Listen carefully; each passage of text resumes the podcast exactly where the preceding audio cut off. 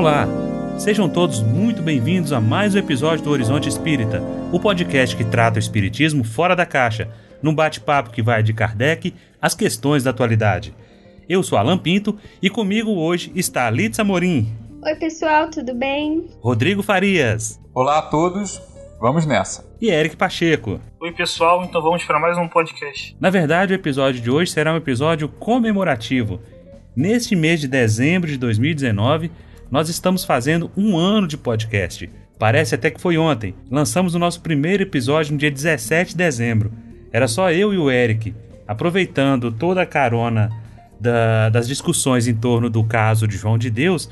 Nós fizemos um episódio sobre mediunidade e responsabilidade. E de lá para cá, tivemos novos companheiros. Depois entrou o Rodrigo, depois entrou a Litza, entrou a Kátia Pérez, que infelizmente não pôde estar conosco hoje. E o episódio de hoje vai ser um pouquinho diferente. Nós vamos fazer uma lista dos livros que influenciaram a nossa espiritualidade. E cada um vai falar. Hoje não tem pauta, eu espero que vocês curtam tanto quanto a gente essa celebração desse um ano. E é o primeiro ano dos 50 anos que nós ainda queremos fazer esse podcast aqui. Então, quem começa com essa lista? Bom, na verdade, pensando bem sobre livros que realmente me influenciaram e marcaram minha vida, um dos primeiros deles, é, talvez o mais importante porque determinou todos que vieram depois, foi um que eu li com 8 anos de idade. Chamava-se Nas Fronteiras do Desconhecido, de Sérgio O. Russo que era da coleção Realismo Fantástico de Ouro, que era uma coleção que tratava de temas como paranormalidade, mistérios, ovnis e coisas do tipo. E ali, com oito anos, foi quando eu descobri coisas como os mistérios da Pedra da Gávea, maldições dos faraós, coisas dessa linha, né? contatos imediatos de terceiro grau. E tudo que eu quis fazer depois, né? seja estudar história, seja gostar de temas espirituais, paranormais e coisas do tipo, tudo isso, é, em grande parte, eu devo a esse livro. Hoje, bom, digamos que eu não acredito mais em algumas das coisas que estavam ali e definitivamente não aprovaria aquela abordagem um tanto sensacionalista, né? Afinal, em desses 32 anos a gente muda um pouquinho, mas marcou minha vida. Ter lido aquilo com os 8 anos de idade é, foi muito bom. Você já era espírita? Não, me tornei depois. Em parte também por causa desse tipo de livro, porque além desse, depois eu comecei a ler vários outros que exploravam essa coisa de psiquismo, parapsicologia, então uma coisa leva a outra, enfim. Uh, eu devo muito a esse livro. Ele tem, esse autor, ele tem um site ainda, um site formato bem anos 90, né? Na internet, onde ele reúne os PDFs lá dos livros dele. E assim, hoje. Bom, eu não vou cuspir no prato que comi, mas digamos que hoje é, eu sou mais crítico de algumas coisas que estão ali, de várias delas.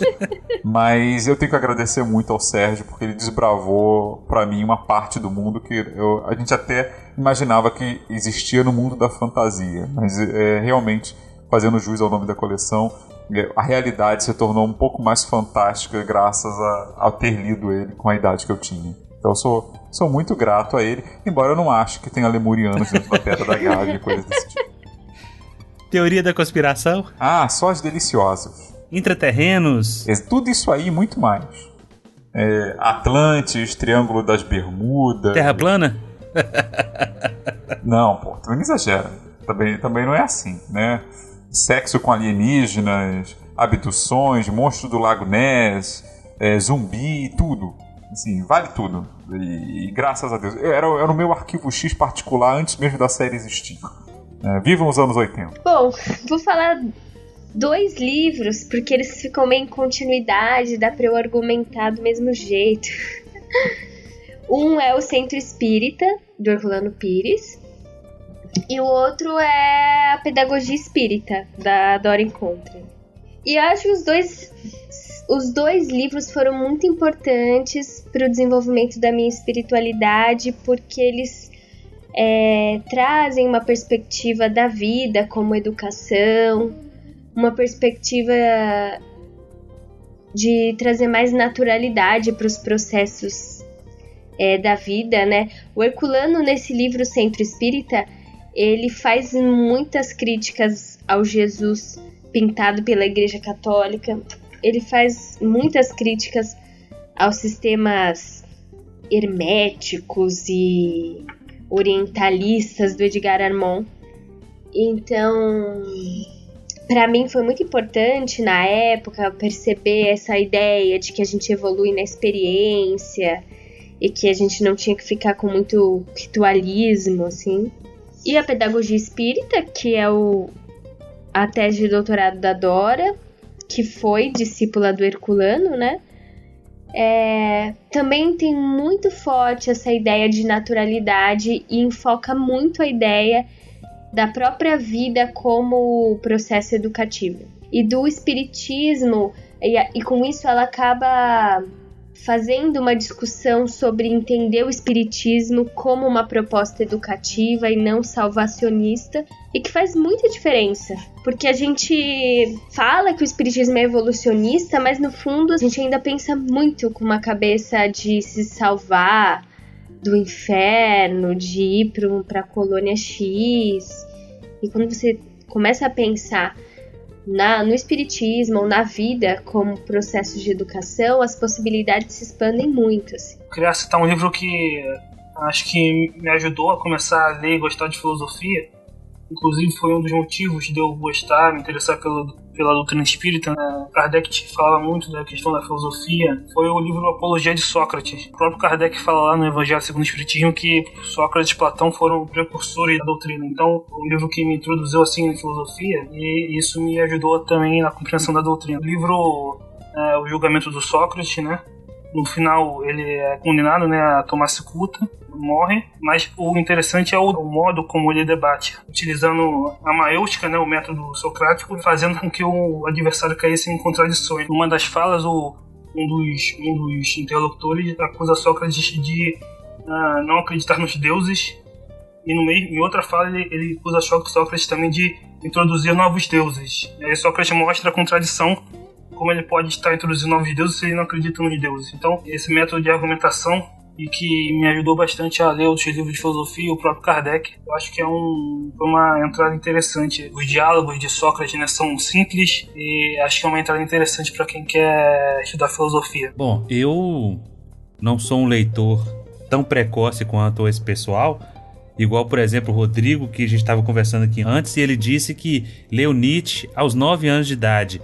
Né? É, gente espírita não é gente normal, porque uma criança de 9 anos de idade que vai ler Nietzsche, eu te dizer, para mim é fora do contexto. Achei pesado também, hein?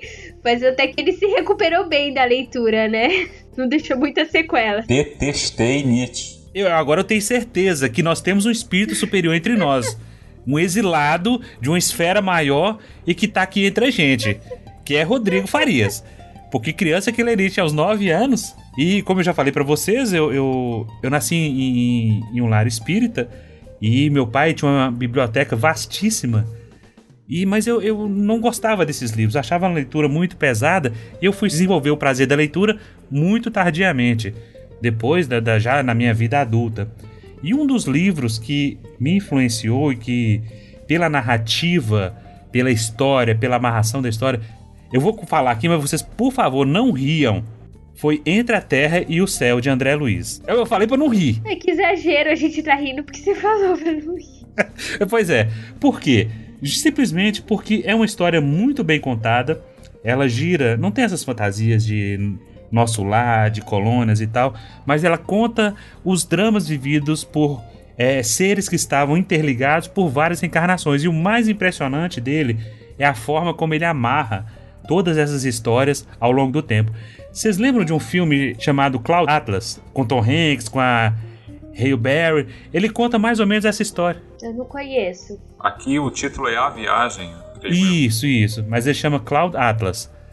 E ele conta exatamente a, a, a vida de várias pessoas interligadas em várias reencarnações. Ele não cita explicitamente que é a reencarnação, mas esse é mais ou menos esse livro. Então ele me influenciou e é um livro assim que eu terminei chorando de tão intenso que é a ligação entre esses personagens e as ocorrências. Você já leram esse livro? Já. Não, ele conta como se fossem episódios de reencarnação, é isso? Uhum. Ele conta várias, várias ocorrências em várias reencarnações e para no final você descobre quem era quem. contando agora a encarnação, a ligação desses espíritos e mesclando com histórias é, das vidas passadas deles. E é muito interessante. Tem a Guerra do Paraguai, não tem? Tem, tem, tem sim. Porque é uma história muito bem construída. Ele é um livro que virou filme? Tomara que não. Ah, tá. Tomara que o Wagner Assis não se atente a isso. Porque se o Wagner Assis colocar a mão nele, vai estragar o livro.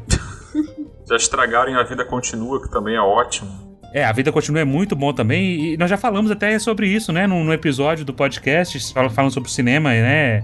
Espírita. Mas esse, para mim, é um livro que me tocou a alma. Falando em histórias que usam a temática da reencarnação, tem uma animação que eu vi recentemente que se chama Uma História de Amor e Fúria. É uma animação brasileira e que ela conta a história de um é, de um casal que vai vivendo várias vidas em lutas emancipatórias no Brasil. Eles começam numa tribo indígena em, em meados de 1500, depois eles vivem a revolução é, da cabanada, depois eles reencarnam na época da ditadura militar e terminam no Rio de Janeiro futurista, na cidade do Rio de Janeiro, em 2000 e, sei lá, 2040. É muito bonita a história, muito bem feita e, enfim, recomendo muito, uma graça. E uma animação. Vou anotar aqui. Tá no YouTube? Tá na Netflix? Sei, viu? Está no YouTube, mas é um filme antigo, deve ter. Não, antigo não, deve ter passado uns 4, 5 anos. É, então, é, achei isso antigo. Antiguinho. ah, Litsa, isso soou tão século XXI, agora 4 ou 5 anos é antigo, meu Deus. 4 ou 5 anos para mim foi ontem. Gente, eu gosto de música dos anos 90, de bandas que, que nem existem mais e que para mim são atualíssimas. Meu filho acha que é velharia. Vai fazer o quê? Né? É, é, o lapso temporal. São os millennials. Esse povo é diferente da gente. São os millennials. ô, ô, Rodrigo, você falando desse livro seu aí, é, e como a gente tem mais ou menos uma, uma idade muito próxima, é, você deve ter assistido muito, então, a, a, série Cosmo, do Carl Sagan. Quando eu era criança, assim, eu lembro dela, vagamente. Eu lembro principalmente da música de abertura, que me marcou muito também. Você era também da época do Conceito para Juventude? Sim. Você lembra? Sábado de manhã? Ah... Mundo Animal, Chocolate Surpresa com com aquelas gravurazinhas legais com nome científico e dados biológicos atrás. Eu lia tudo aquilo. Ah, coisas que nem Eric e nem Litz sabem do que ele tá falando, né? Não, Carl Sagan eu gosto. É, não é, é, não é eu gosto, Eric, é eu assisti na TV no dia que passava, Eric. Eles não tiveram merecimento de encarnar nos anos 80. Aquela época áurea, né? Programa da Xuxa, banheira do Gugu. Sim. Realmente, uma década maravilhosa. Não, banheira do Gugu é dos anos 90. Olha a pessoa que não estuda história direito. Olha, olha lá, a pessoa não confunda o final dos anos Biquinhas 90 depois que o Chan corrompeu o Brasil. Tá falando da época de Odette Reutemann, tá bom? Ó, mais respeito. Da época de Tieta. Bom, é a minha vez agora de na rodinha dos livros. Eu vou falar de. Tem tanta coisa que eu notei aqui. Ok, vou falar de uma coisa bem mais. O anti nas fronteiras do desconhecido, de certa maneira, né? Uma versão bem melhor, que é O Oculto de Colin Wilson, que saiu aqui em dois volumes pela Francisco Zahar, na época. É um livro escrito por um cara Colin Wilson era um, um, autodidata brilhante que, com 24 anos, escreveu um livro sobre filosofia. Ele era zelador de escola, mas não leitor voraz. E ele conseguiu projeção como um livro uh, que o tornou uma espécie de uh, existencialista, filósofo existencialista dos anos 50 na Inglaterra. E depois ele se tornou autor de livros de ficção científica e policiais também e depois começou a escrever não ficção. No início dos anos 70, uh, ah, ele recebeu uma encomenda do editor para escrever uma história do ocultismo, né, das crenças em ocultismo, etc. e tal, que virou esse o oculto, né, The Occult, que foi traduzido aqui nos anos 80 para 90. Só que assim, é um erudito, ainda que autodidata, um erudito, um cara que tem uma cultura literária gigantesca, e ele começa a estudar ceticamente né, a história do ocultismo, e isso inclui experiências místicas relatadas por escritores, por religiosos, por artistas variados. Né? Ele fala muito de William Blake, né, o poeta e pintor romântico inglês, e vai ligando as coisas e ele acaba concluindo ao final da pesquisa, ele fala muito de espiritualismo também. Ele acaba concluindo que é impossível que não houvesse alguma alguns pontos de realidade por trás de todos aqueles relatos diferentes, falando basicamente coisas muito parecidas. E aí ele faz uma viagem pela história, né? Ele passa desde a antiguidade até os dias de hoje, né? Ele fala de Rasputin, ele fala de Blavatsky, ele fala do, das irmãs Fox, ele fala de experiências de percepção cósmica de grandes artistas e literatos. Cara, é uma viagem e assim é um livro profundamente. É um livro sobre outros livros antes de qualquer outra coisa. Nossa, Rasputin. Nossa, conheço do, do filme da Anastácia. Da Disney. é, exatamente. Ele fala de psicanálise, fala de sexualidade também, ele dialoga com várias dessas outras coisas. E depois ele escreveu vários outros livros sobre esse tipo de assunto, né? Tem um poltergeist que é muito legal. Mas assim, o primeiro dele nessa linha foi é, Oculto. Antes, então, ele fazia uma ficção científica e policial filosófica, né? Ele sempre gostava de criar umas umas coisas mais profundas no meio da literatura que ele fazia. O Oculto é, sintetiza tudo isso. É um livro espetacular, eu recomendo para todo mundo. Mesmo aqueles que não acreditam em absolutamente nada, ainda é um livro que vale muito a pena. Porque, antes de tudo, no mínimo, você vai sair de lá sabendo o nome e alguns dados sobre dúzias de poetas e grandes nomes, inclusive da ciência, e você vai querer saber mais sobre eles.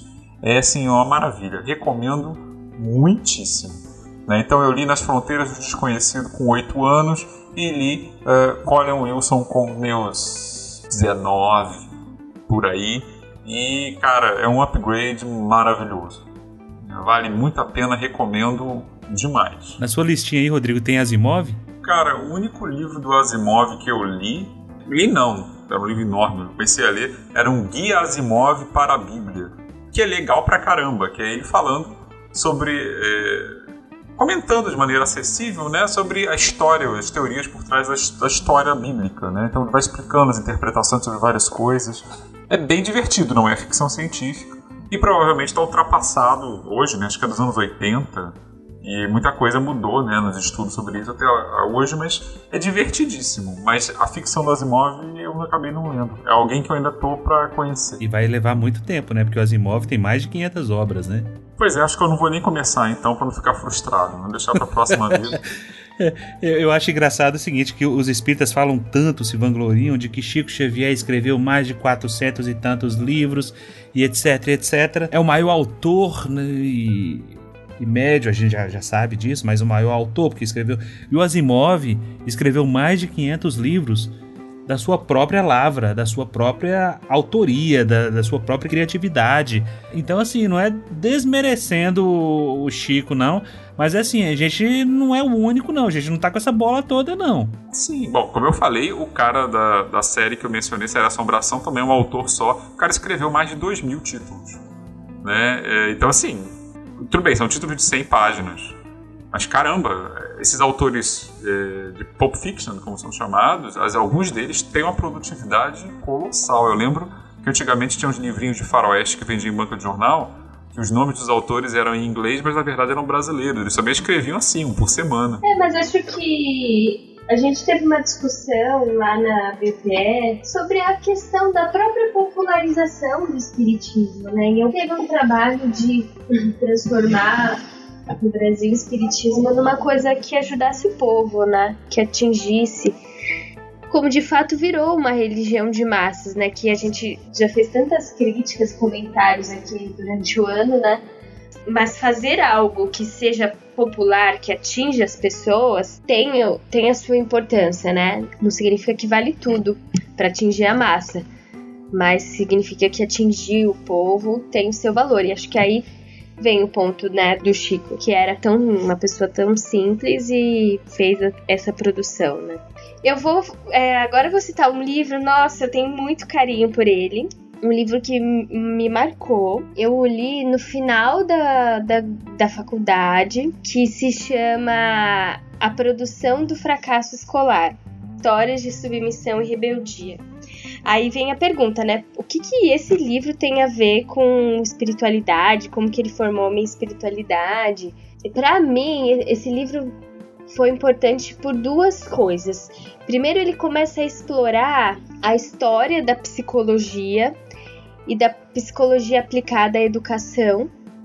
E ele vai mostrando como que durante um tempo o saber da disciplina, né, psicologia, foi usado assim para justificar, né, ah, que os negros são menos inteligentes que os brancos, é, ou para dizer que as crianças não aprendiam na escola porque iam no samba, ou porque tinham problemas de nutrição, até chegar um momento que tem uma virada em que a psicologia é influenciada pelo materialismo histórico dialético, né, da tradição marxista, chega um momento em que a psicologia faz uma virada e começa a pensar que o fracasso das crianças na escola poderia ser produzido, produzido não só pela família, mas pela própria escola, pela própria sociedade. Então, aí já vem um lado que formou a minha espiritualidade, que é a questão da espiritualidade encarnada, muito ligada na ética, na educação. É, eu entendo muito a minha espiritualidade dessa forma, sabe? No concreto, é, pensando mesmo no desenvolvimento das pessoas. Mas tem um outro lado que esse livro me marcou. Foi o primeiro livro que trazia um monte de referências à psicanálise. É um livro cheio de histórias de. É, tem uma parte da pesquisa que as, as pesquisadoras iam em favelas, em casas é, de família que tinham crianças multi, multirepetentes, crianças que iam muito mal na escola. Elas faziam essa observação, investigavam o cotidiano das crianças, da família, das escolas, mas elas faziam muita interpretação psicanalítica, ah, a criança fez tal gesto que podia ser interpretado de tal forma, a mãe se comportou de tal modo. E isso abriu assim um interesse meu pela psicologia que nunca morreu. E que eu acho que traz, eu acho que a psicanálise traz muitos elementos para ter uma visão mais complexa de ser humano. Então é um livro assim que eu falo muito, recomendo para todo mundo, e ele é mesmo um, um clássico na na, nas faculdades de educação e nas faculdades de psicologia, esse livro, a autora chama Maria Helena de Souza Pato, é considerado assim uma obra clássica. Essa professora é uma pesquisadora muito reconhecida assim na área. E a gente percebe, Litza, esse seu gosto pela psicanálise em várias falas suas aqui. No, no, no, podcast, né, nos episódios anteriores que a gente teve aqui, você tem sempre né, um pezinho lá na psicanálise e, e uma observação, uma fala. E a gente agora já sabe por quê. É por causa desse livro. É, não, um dia eu vou fazer ainda um curso mais longo sobre psicanálise, né? Que os meus estudos atualmente são por conta própria, né? Mas uma hora vai chegar de ter uma formação mais sistematizada, né? Aproveitando que a Letícia mencionou um livro do Herculano, eu queria falar outro aqui que é O Espírito e o Tempo, né? Eu nem tem tanto tempo que eu li, mas é, é um livro bastante interessante que ele fala muito da história e do desenvolvimento, né, da, de como a mediunidade surgiu e tudo mais, que é, eu acho que é um bom meio assim de começar a ler o Herculano Pires, né. Acho que é uma, uma, boa introdução. Tem um livro do Emmanuel, né, que ele, ele fala da história do, do, desenvolvimento humano e acho que esse, o Herculano é um, uma versão melhorada dele. Nessa pegada de que você falou aí, Eric, do desenvolvimento humano e tal, é, tem um livro também que está aqui na minha lista e que vocês todos devem conhecer, eu vou só chover no molhado, mas que é o Sapiens do Yuval Noah Harari, né, uma breve história da humanidade. E ele, para mim, foi muito importante porque a gente começa a compreender muitas atitudes e muita, muitos comportamentos do homem lá nos, nos primórdios, lá 40 mil anos atrás, na revolução agrícola, como o homem desenvolveu a sua inteligência e como a gente, nas nossas relações, isso impacta nos dias de hoje. Muitas coisas que a gente sente, que a gente fala, que a gente se comporta, tem a origem nesse nosso passado, ainda de, de próximo do, do ser hominal e que de repente a gente age e pensa no instinto, né? Como Kardec coloca lá na Gênese, que o instinto é ele nunca erra, é uma forma rudimentar de inteligência e a origem disso é explicada nesse livro que é um best-seller do Yuval Harari, um historiador israelense e que eu recomendaria para quem quiser conhecer a história da humanidade e ele me impacta nesse sentido que você começa a perceber como o desenvolvimento humano se deu até chegarmos nesse estágio que nós vivemos hoje. Tudo bem que tem gente aí que acredita que a Terra é plana, Tem gente que acha que vacina faz mal para a saúde. Esses aí, a evolução vai deixar de fora, porque vai acabar morrendo, né? Mas é um livro para mim muito importante e eu recomendaria. Outro livro também, um livro de filosofia em busca de nós mesmos do Pedro Calabres e do Clóvis de Barros Filho. E é muito interessante, é como se fosse filosofia for dummies. Para quem nunca ouviu falar, para quem nunca conheceu e quer iniciar na, na filosofia, é um livro gostoso de ler. Um escreve um capítulo, o outro escreve outro capítulo, e essa busca desse conhecimento de quem nós somos, com base nas explicações e nas histórias que a filosofia traz. O Clóvis de Barros Filho é professor é, de filosofia e o Pedro Calabres é, é especialista em neurologia. Então é um estudo muito interessante. Ele coloca, inclusive, a gente falando do Carl Sagan, tem uma parte do livro que ele, ele transcreve o discurso da famosíssimo do Carl Sagan, que ele fala sobre a Terra, né? O pálido ponto azul suspenso no universo. E é um livro muito interessante. Gente, eu precisava ler O Espírito e o Tempo. É um livro que está na minha lista. E esse também do, do autor israelense é famosíssimo, mas eu também não li. Gente, leiam, vale é a pena. É uma coisa que está na minha lista. É, esse Sapiens eu ouço, eu ouço muito falar, mas eu também não, ainda não li. Deve ser muito bom. É. O Harari teve no Roda Viva, então assim, para quem não leu, eu não li, né? Embora todo mundo fala dele e tal. Mas é que toda vez que aparece um autor assim que desponta, eu já tenho 5 mil livros na fila. Eu sempre sou o último a entrar em contato com o cara quando vou. Então tô sempre atrasado. Diga Harry Potter que o diga. Mas é, ele teve no Roda Viva, então pode valer a pena dar uma olhada, né? Bom, eu vou tomar a liberdade de fazer um combo, porque eu li os dois mais ou menos na mesma época e são da mesma natureza. É, são dois livros de filosofia clássicos. Meditações, de Marco Aurélio, imperador romano, né, aquele que, que é vilmente assassinado é, no começo de Gladiador, e os ensaios de Montaigne. Eu li os dois no ensino então segundo grau na escola, pegava livros na biblioteca, naquela série Os Pensadores, de capa azul, e os dois são uma delícia e me ajudaram muito naquela época por motivos diferentes.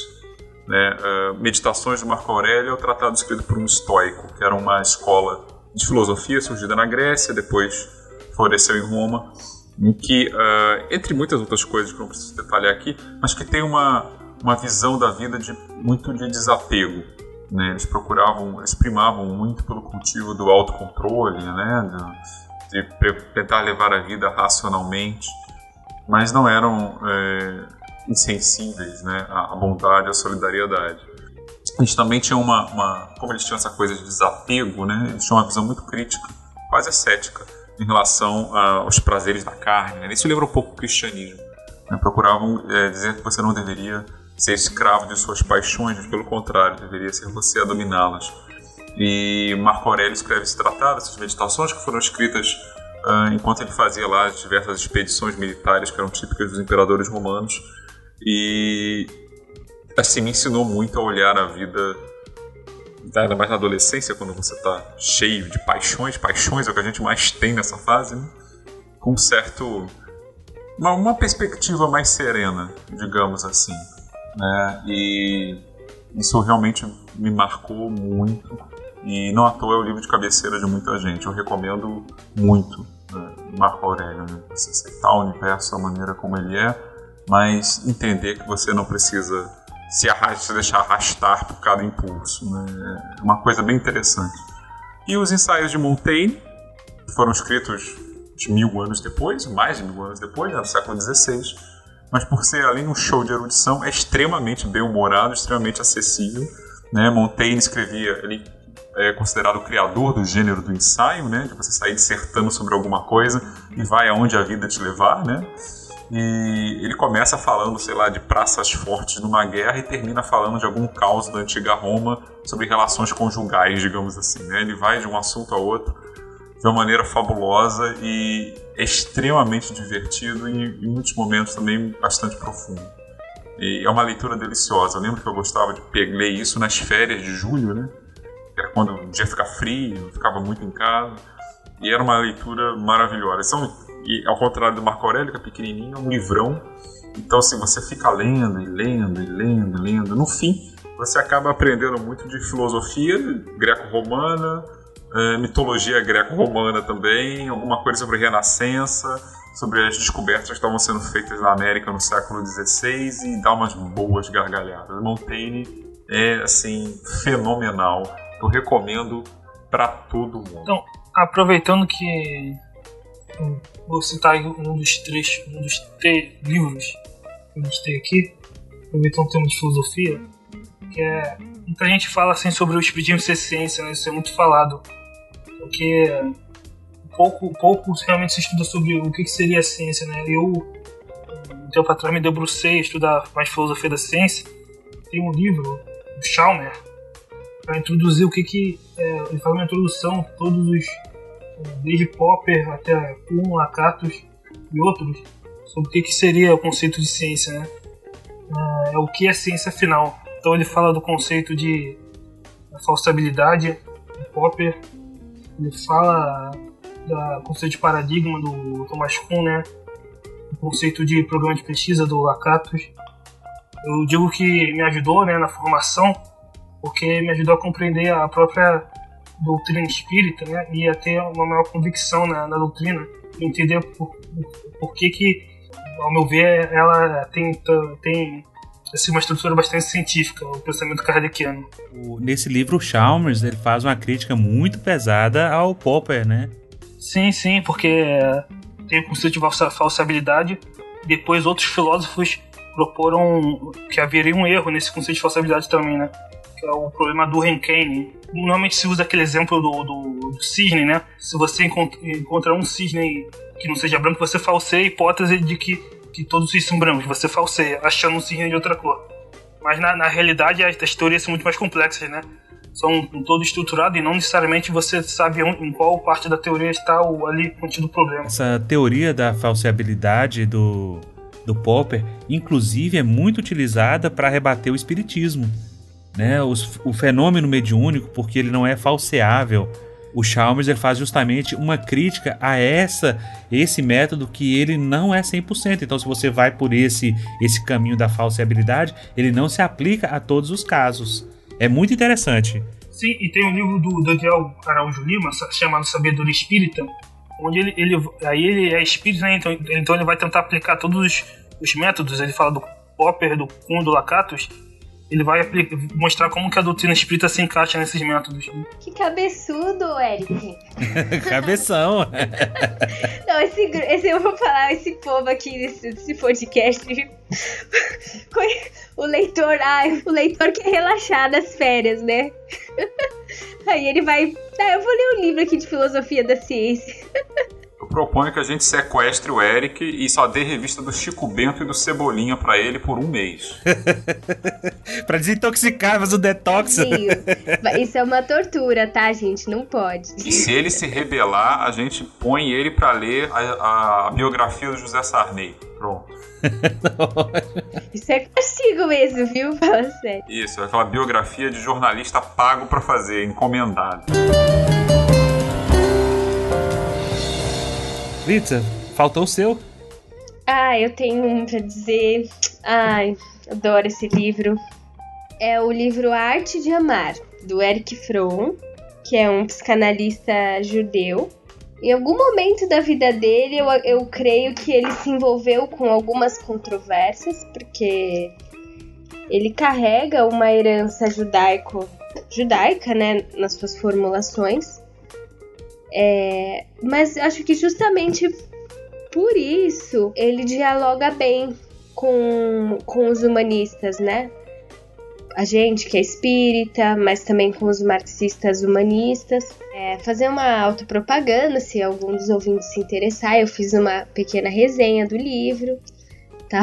No blog da Universidade Livre Pampédia. Mas ele formou muito a minha espiritualidade, né? Porque ele faz toda uma reflexão sobre o que, que é o amor, sobre a, a relação entre amor e política, amor nas relações de amigos, nas relações eróticas, nas relações.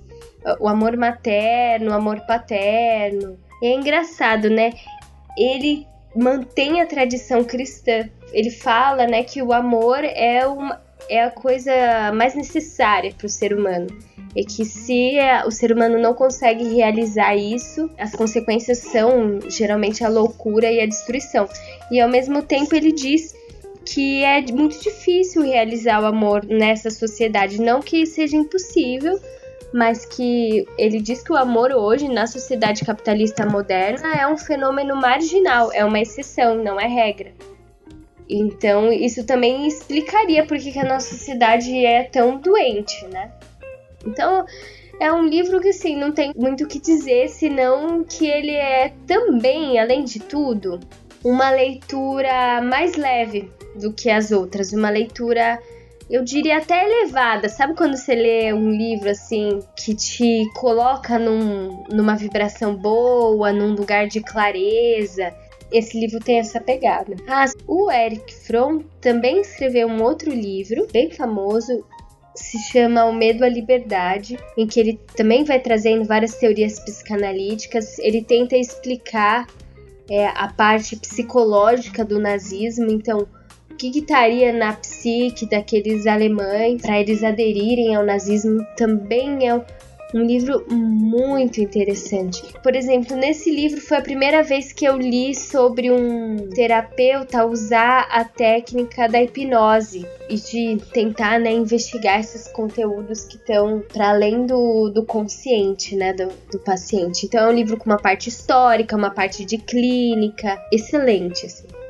E eu fiquei sabendo algum tempo atrás que o Eric Fromm é, já fez formação junto com o Paulo Freire.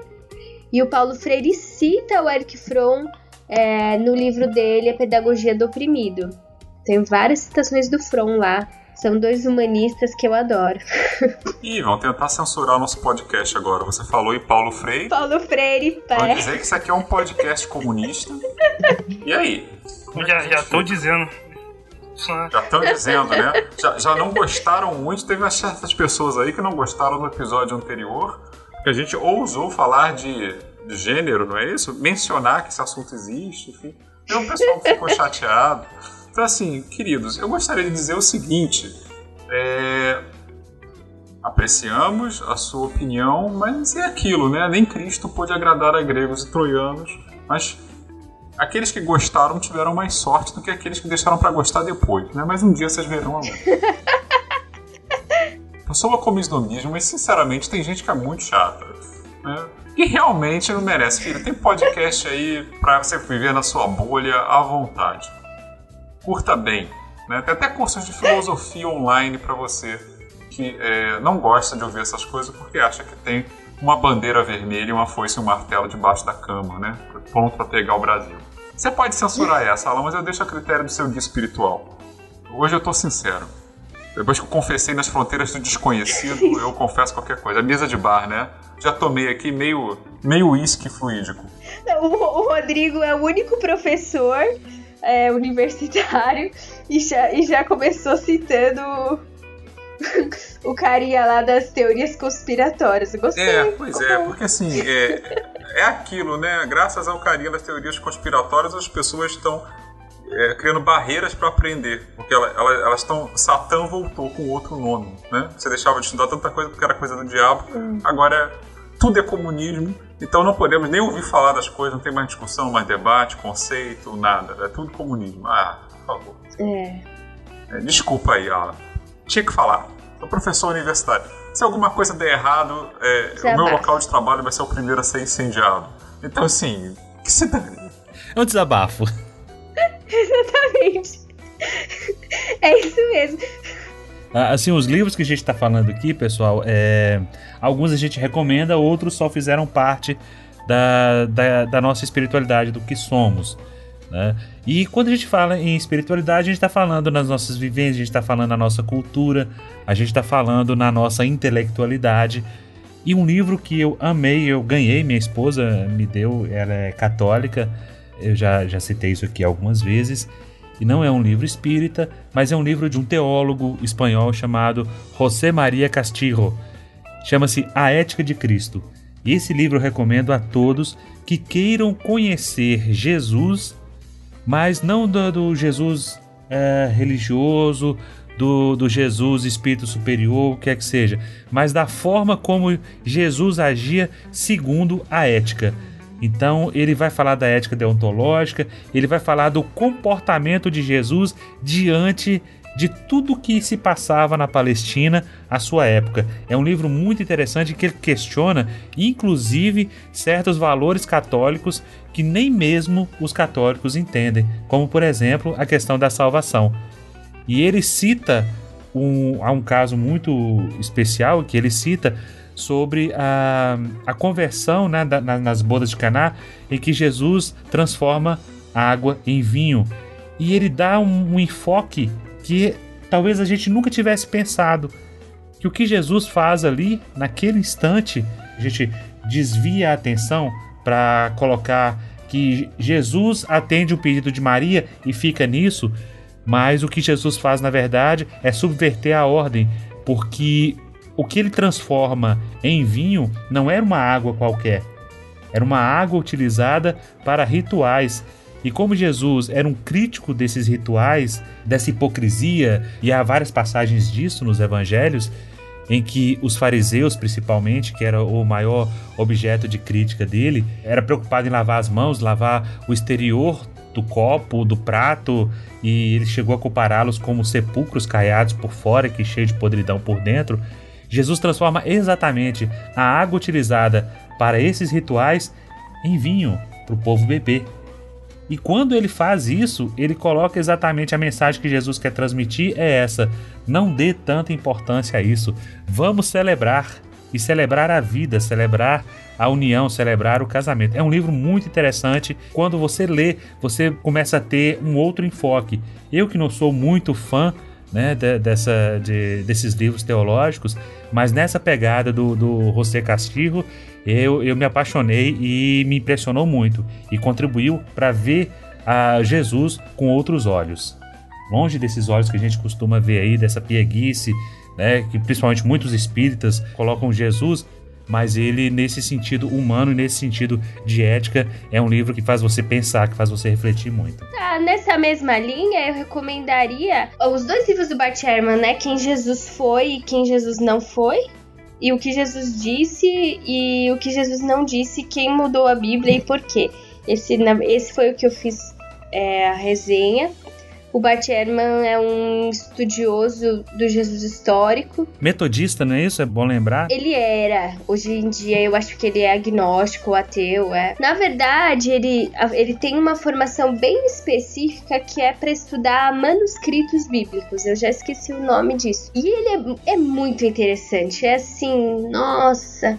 Porque, primeiro, que tem toda uma parte de metodologia explicando como é que os historiadores fazem é, quando eles têm várias cópias de manuscritos para tentar descobrir qual é mais antigo, qual é menos antigo, aí eles olham para o material, para o papel, mas aí depois tem as lógicas de tentar descobrir, por exemplo, você tem várias cópias com algumas pequenas modificações. Qual é a lógica que eles vão usar para entender qual copista copiou de qual manuscrito? Qual que foi alterada da versão mais antiga. E aí ele vai explicando as lógicas, tem exemplos magníficos, por exemplo, Jesus era chamado de carpinteiro, mas para a cultura daquela época ser carpinteiro era desprezível. E aí os escribas incluem uma palavra para chamar Jesus de filho de carpinteiro, que aí já não pega tão mal. Então a, aí ele discute, por exemplo, as cartas de Paulo, que uma parte das cartas de Paulo que estão na, na Bíblia é consenso na academia que não são de Paulo nomes que eram de mulheres que os copistas transformaram em nomes de homens por preconceito com as mulheres. Então, assim, é um livro muito de abrir a cabeça, né? Acaba ajudando a fazer toda uma crítica do que foi se tornando a Igreja Católica. E é um elogio à cultura, né? Porque os religiosos às vezes se apegam à letra da lei com um fanatismo e quando a gente vai ver, são várias cópias e cópias feitas por homens, por homens falhos, cheios de questões. Ah, um livro maravilhoso, recomendo. E são coisas, inclusive, que são alteradas para atender a certos interesses de quem era o copista na época. Eu, eu tenho esse livro, eu comecei a lê-lo, inclusive por recomendação do List Rangel, depois do episódio que nós fizemos com ele sobre Em Busca do Jesus Histórico. E é um livro excelente, muito bem lembrado, Litza. O que Jesus disse e o que Jesus não disse, do Bart Ehrman. Ah, eu me lembro que o Litz mencionou muito bastante o Bart Ehrman, né, pra, na nossa entrevista, então os ouvintes aí que quiseram ver. É, o Bart Ehrman, ele representa uma das correntes que estão mais é, em alta nos estudos sobre Jesus histórico. Não é a única, né? É, tem outros que têm uma concepção mais tradicional que ainda não morreu, né? Ainda está por aí. Então, mas é um autor sem dúvida muito interessante. Aliás, pegando o gancho do Alan, eu me permito dizer que uh, eu acho, inclusive, que como espírita, a gente ganharia muito se a gente lesse mais livros de teologia. Porque, embora a nossa concepção de vários aspectos né, da mensagem cristã seja bastante diferente, né, algumas coisas, mas, assim, no que diz respeito à parte filosófica e os estudos que eram, são feitos para você entender o contexto cultural, entender melhor o que certas passagens significam, é, obviamente os protestantes e católicos estão literalmente séculos à nossa frente, muitas vezes. Então, é, tem alguns autores que realmente é, são preciosos. Então, a gente não deve, como espírito, achar que ah, esse aqui é um autor, sei lá, um autor, esse autor é padre. Então, não, muito pelo contrário, dá uma olhada, porque às vezes aquilo é uma coisa maravilhosa. Né? A gente, às vezes, tem um mau hábito de achar que ah, eu li o Evangelho segundo o Espiritismo, não tem mais nada que eu precise aprender sobre a mensagem de Jesus. Não é por aí. Muito pelo contrário, Kardec até se baseou no conhecimento que ele tinha naquela época. Né? E embora o foco não seja fazer arqueologia né, textual naquele livro, é a questão da mensagem moral, até para entender a mensagem moral, uh, a gente tem que entender outras coisas. Né? Mas por que teologia, Rodrigo? Por que não Jesus histórico, pesquisas históricas? Porque teologia, teologia é um negócio muito amplo. Né? E muitas vezes o que se publica como teologia, muitas vezes essa combinação de história com filosofia e estudos de ética. Né? É claro que a maioria dos teólogos parte de uma concepção cristã, mas isso não significa que a obra é uma obra dogmática. E é um tipo de exercício intelectual que, se você parar para pensar, a gente também faz o tempo todo. Quando a gente tenta interpretar Jesus à luz da nossa doutrina. Kardec mesmo faz teologia, embora ele diga que não, mas faz. Né? Ah, claro, de outra forma, com outras concepções, mas faz também. Então é um estudo que a gente tem muito a aprender.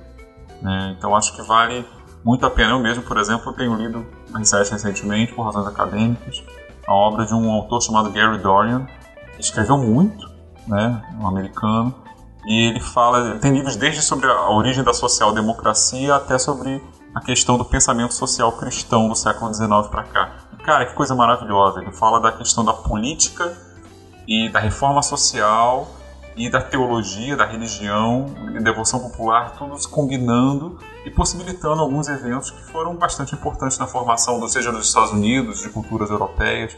Vale muito a pena. Então, mas assim, pegando esse gancho e já pulando um pouco para minha vez, eu não pretendia falar do Gary Dorian hoje não. É, eu queria falar, na verdade, de um outro livro que vai nessa pegada, mas que eu me sinto na obrigação moral de citar. Eu descobri ele meio tardiamente, descobri no mestrado já, em 2005 ou 2006, que é a autobiografia ou minhas experiências com a verdade de Mahatma Gandhi, né, que são as memórias de Gandhi até o ano de 1922, e que é um livro que, quando eu descobri é, na disciplina de mestrado, ao meu orientador, Daniel Arão Reis, é, foi uma revelação.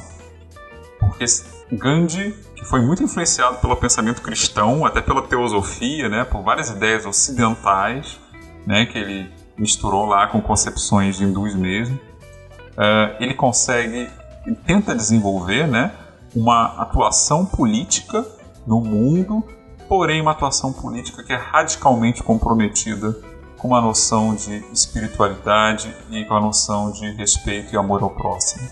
E isso é uma coisa que mais do que nunca tem feito muita falta.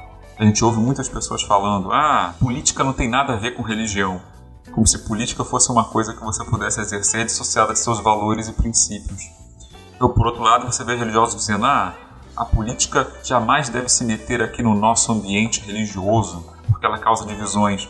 Como se alguns dos grandes líderes espirituais que a humanidade é, já teve não tivessem tido uma forte atuação política.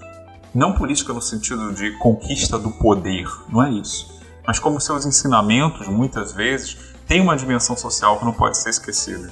As pessoas ficam muito cabreiras, mesmo o movimento espírita normalmente tenta ler Jesus por esse aspecto. Ok, então precisamos falar de Jesus, vamos falar de alguns discípulos dele.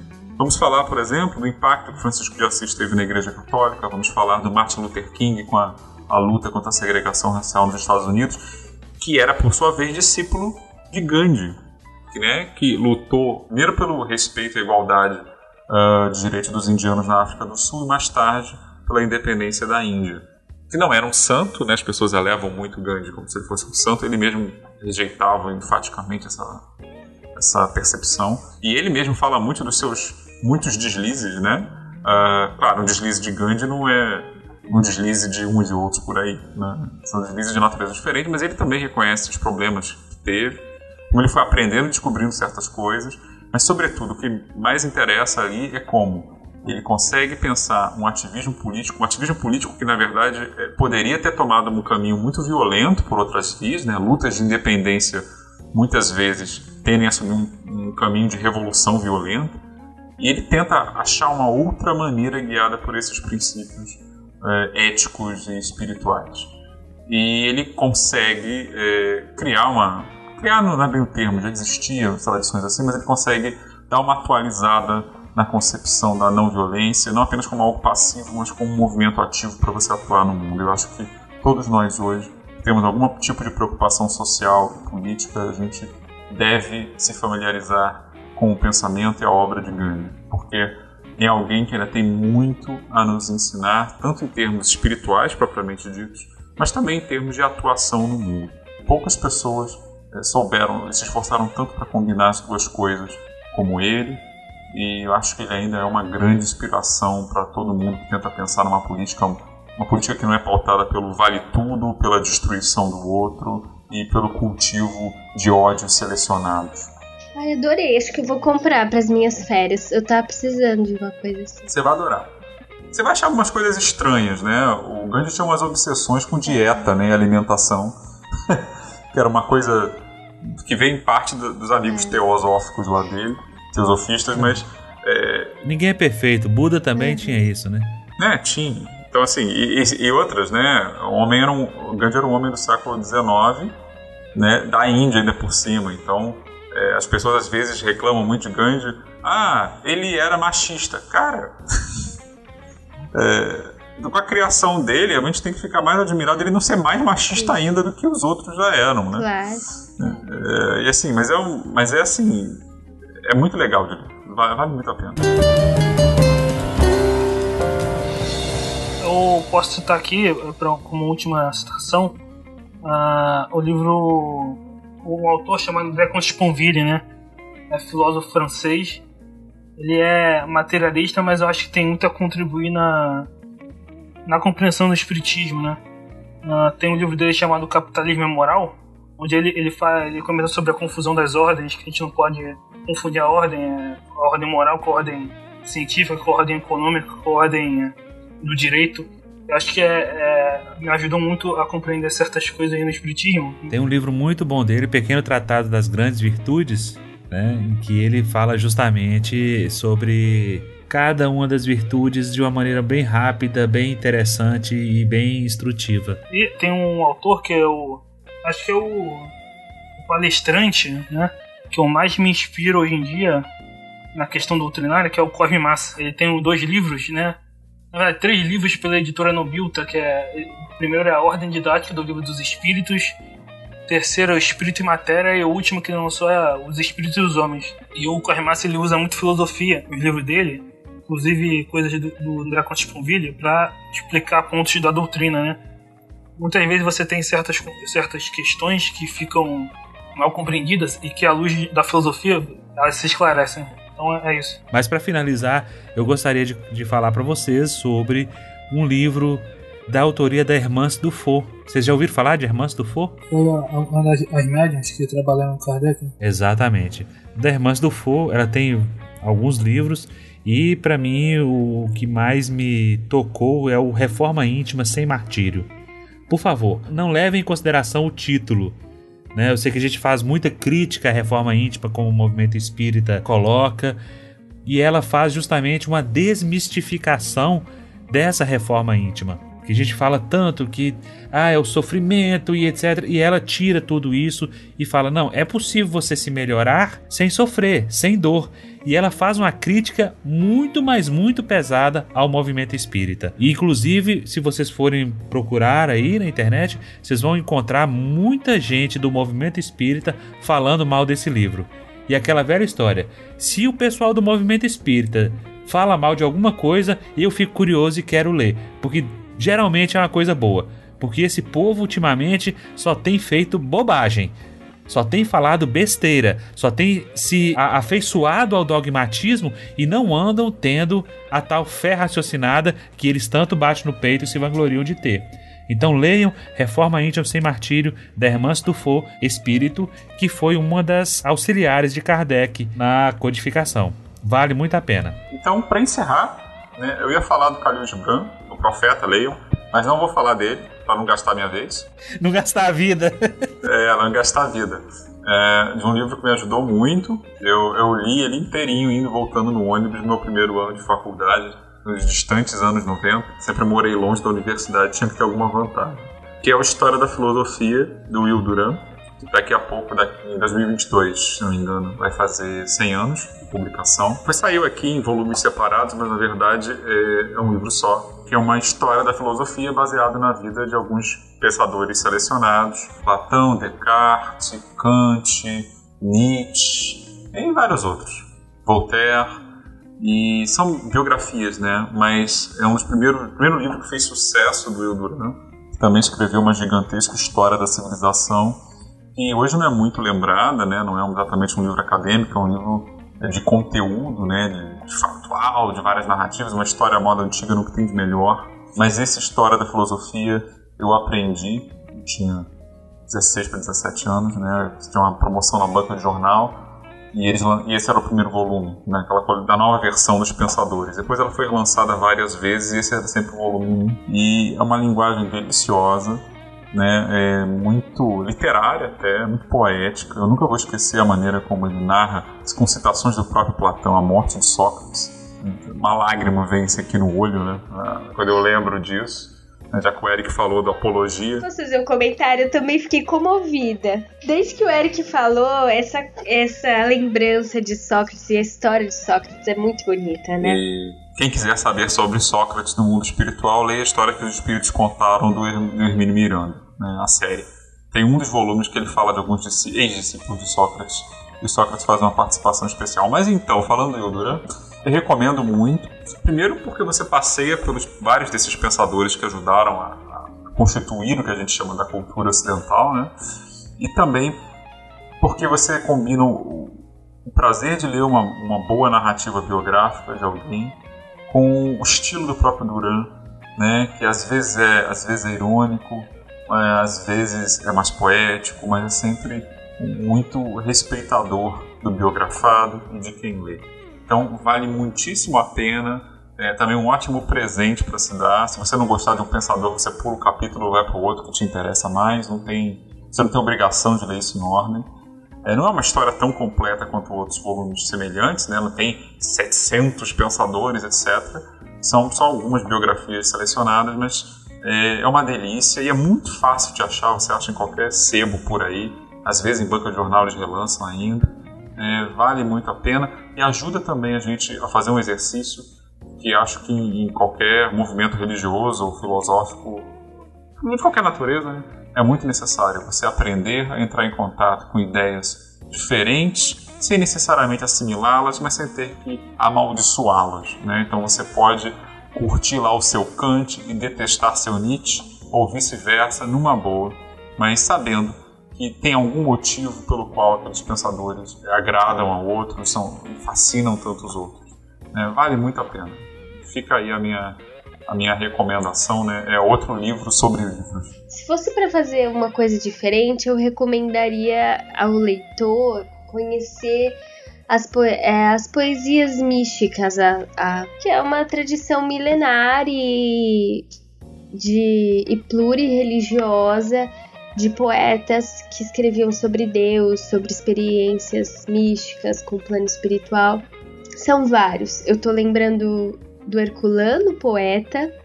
Existe um livro é, de poesias do Herculano Pires que é muito lindo. Ele faz uma sessão de poemas sobre a África, sobre, vamos dizer assim, sobre o surgimento da civilização na África.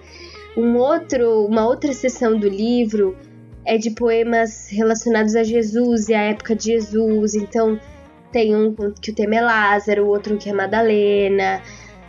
Nossa, um mais lindo que o outro. E tem outros poemas mais é, existenciais do Herculano falando sobre si mesmo, sobre as experiências dele com Deus que eu adoro, e tem a obra-prima, que é talvez o meu preferido, e que tem essa pegada do cristianismo social. Mas tem outras, outros poetas que escreveram coisas místicas e religiosas. O Vinícius de Moraes escrevia o comecinho da vida dele. Vinícius de Moraes tem um poema que chama Purificação, que ele é uma prece para mim. Eu às vezes nas reuniões mediúnicas declamo esse poema, é super lindo é, de, de, dessa fase em que o Vinícius de Moraes estava mais ligado com os temas da espiritualidade. Tem poemas lindos do Rumi, que era um poeta islâmico, sufi, é o Tagore. E tem também os, os católicos, né? Tem os, as orações de Francisco de Assis, tem o Juan de la Cruz, esse eu conheço menos, mas tenho que citar, né, para ficar mais interreligioso. Então, na parte de poesia, eu queria recomendar esse. Na parte de psicologia, eu queria recomendar um livro que eu tô lendo agora, que é sobre a história do psicanalista inglês Donald Winnicott. O livro se chama Winnicott, o autor é o Adam Phillips, que foi um discípulo do, Winnicott. É, não tenho certeza assim de quão próximo discípulo, né? O, mas da mesma tradição. E eu gosto muito do Winnicott, ele é um psicanalista que fez uma revisão de muitas coisas que o Freud falou, traz uma grande valorização dos vínculos, da infância. Eu acho que tem um potencial muito interessante de dialogar com o espiritismo nessa chave do que é o desenvolvimento humano, né? O Freud às vezes tem um conceito de ser humano muito mais pessimista, né? E o Winnicott abre um pouco mais, eu acho que faz um diálogo interessante com a gente que é espírita. O Rumi que você citou é interessante, né? O sufismo, que eles tinham a ideia da metempsicose também, o Rumi. Ah, interessante, não sabia. O espírita uhum. é interessante ler isso. Bem, meus amigos, eu espero que vocês tenham apreciado esse breve momento intelectual, porque o povo aqui só gosta de filosofia e de ciência o outro leu Nietzsche aos 9 anos, o outro tem 22 anos e já leu né, o Chalmer falando sobre ciência. A outra é poesia. Então, o que, que a gente faz com esse povo? Espírito é tudo doido mesmo, né? tudo meio. A gente é muito nerd, né? É, exatamente, vocês são muito nerd. Não sei, hoje eu fiquei mais impressionada do que na a média. Do que, do que do de costume, Não, né? Porque essa coisa do Rodrigo Lenite com 9 anos eu vou te contar, viu? Ué, eu, tam eu também li X-Men, poxa, mas qual o problema? Não, mas X-Men é de gente normal. Nietzsche é que a gente tá pegando aqui fica, ele fica zoando o Eric. Olha, eu não sei, eu não sei que moral você tem, hein, pra, pra chamar o Eric de precoce. Geralmente é assim. Então é isso. Até mais.